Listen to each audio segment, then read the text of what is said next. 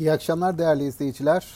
Borsa bugün yaklaşık %2'lik bir kayıpla günü kapattı. Sabahki programda bugün bir miktar yükselişle e, başlayabileceğimizi ama sonrasında yurt dışı gelişmelere ve yurt içindeki risk algısına bağlı olacağını trendin söylemiştik. E, beklentilerimizden biraz daha kötü bir seans yaşadık. Bunu hani ifade etmekte fayda var. Başlangıçtan itibaren, seans açılışından itibaren genelde satıcılı bir e, trend izlendi. Sadece hani seansın başlarında bir miktar yataya yakın bir seyir e, izlenmeye çalışıldı. O da çok kısa sürdü.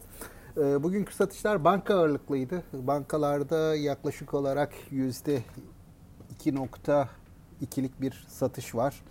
Sanayi endeksi biraz daha e, iyi durdu. 1.1'lik bir satış var.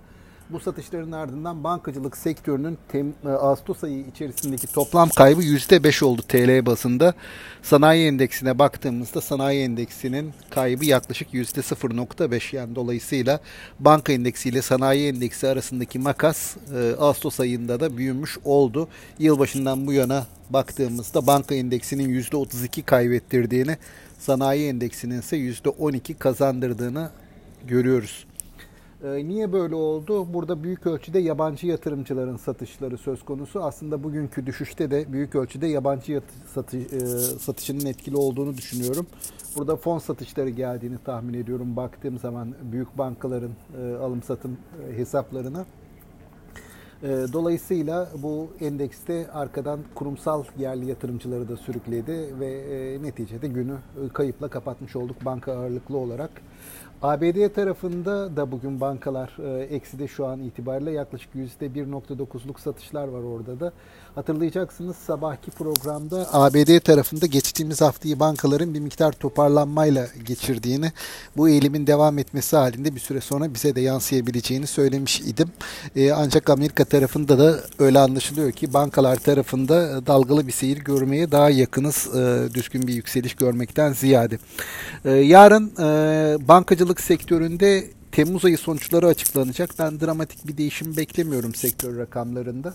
E, dolayısıyla hani küresel piyasalar eğer e, bir miktar güçlü olursa e, bu belki bugünkü satışların eğer yarın yabancı satışı gelmezse bugünkü satışların ardından bir miktar toparlanma imkanı verebilir ama genel eğilimde çok ciddi değişimler beklemiyorum açıkçası.